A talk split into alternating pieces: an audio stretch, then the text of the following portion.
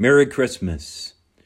Well, 2021 has arguably been one of the darkest years in American history since 1968. We're still weathering a global pandemic. Millions have been killed worldwide and millions more infected.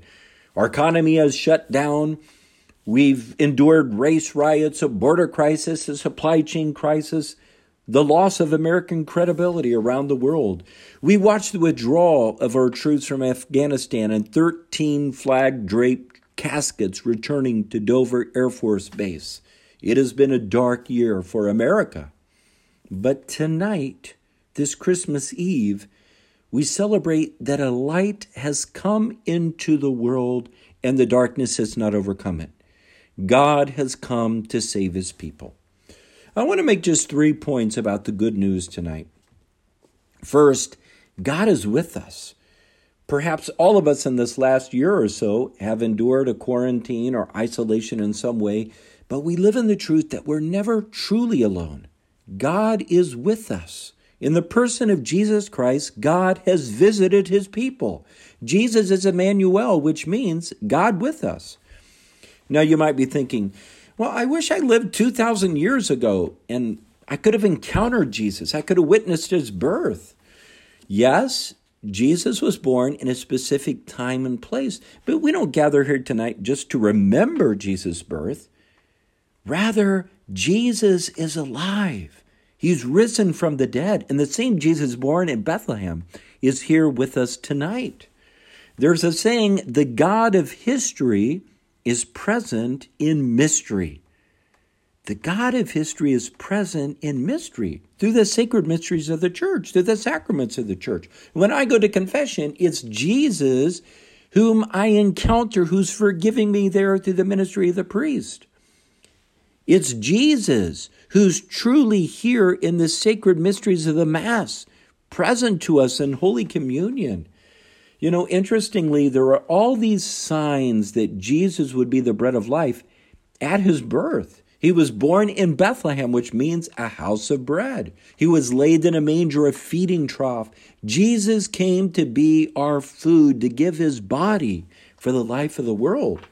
And Jesus is here with us in the assembly of believers. He tells us, wherever two or three are gathered in my name, there I am in the midst of them. We are the body of Christ. One thing this pandemic has shown all of us is we're not made for isolation. God always calls his people together to be a family. We need each other. We need to be a part of a Christian community. Well, there's a phenomena today, however, where people say, well, you know, I'm spiritual but not religious. That's usually code for, well, I believe in God, but you know, I don't want anything to do with organized religion. After all, who wants to be with all those sinners? Look, Jesus and his church are one. Jesus is the head, and we are the body. You can't separate a head from the body. You can't. What would it be like to say to a person, you know, I love you from the neck up, but I hate your body? No. God and his church are one. This is a basic truth. We cannot journey alone. We're not supposed to journey alone. God calls his people to journey together as a family of believers. God is with us. The second piece of good news God came to save us. My favorite line in the Christmas story is A Savior has been born for you. Notice the angel didn't say, Well, a Savior has been born for the world or a Savior has been born for all people, but a Savior has been born for you. It's personal. At the St. Michael Men group, Men's Group this past Thursday, one of the men shared that he's been doing work with foster children. They had a Christmas party for them and food and games, and then they shared the Christmas story, and then they the kids could ask questions about the Christmas story. And one little kid raised his hand and said, Does God really care about me? Does God really care about me? Isn't that a question perhaps that we all long to have answered? You know, in our hearts, it doesn't satisfy us to know God's love in a global way. Well, God loves all people. We want to know God's love in a personal and unique way. Now, you might be thinking, well, Father, you don't know all the sins I've committed. How could God really still love me? Often, I think we get it backwards.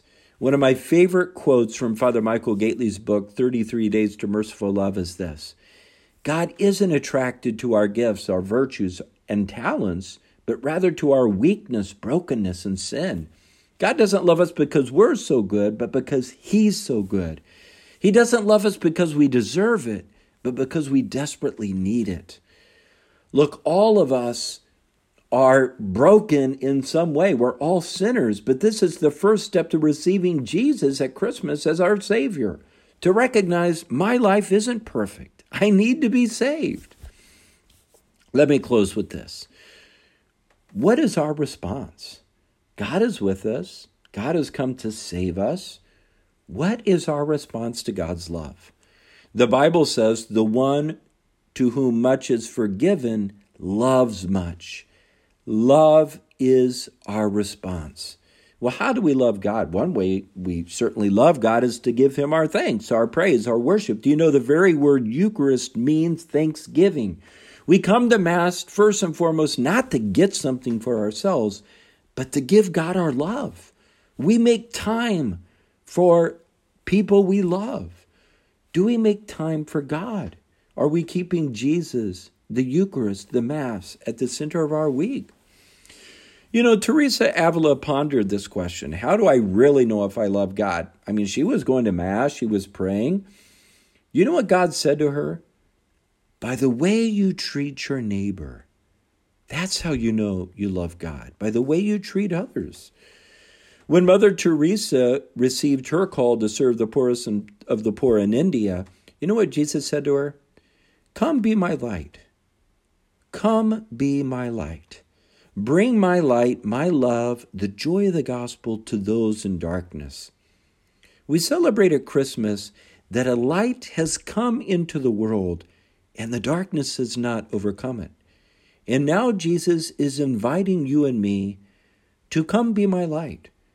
Bring the light of my love and the joy of the gospel to a world in darkness.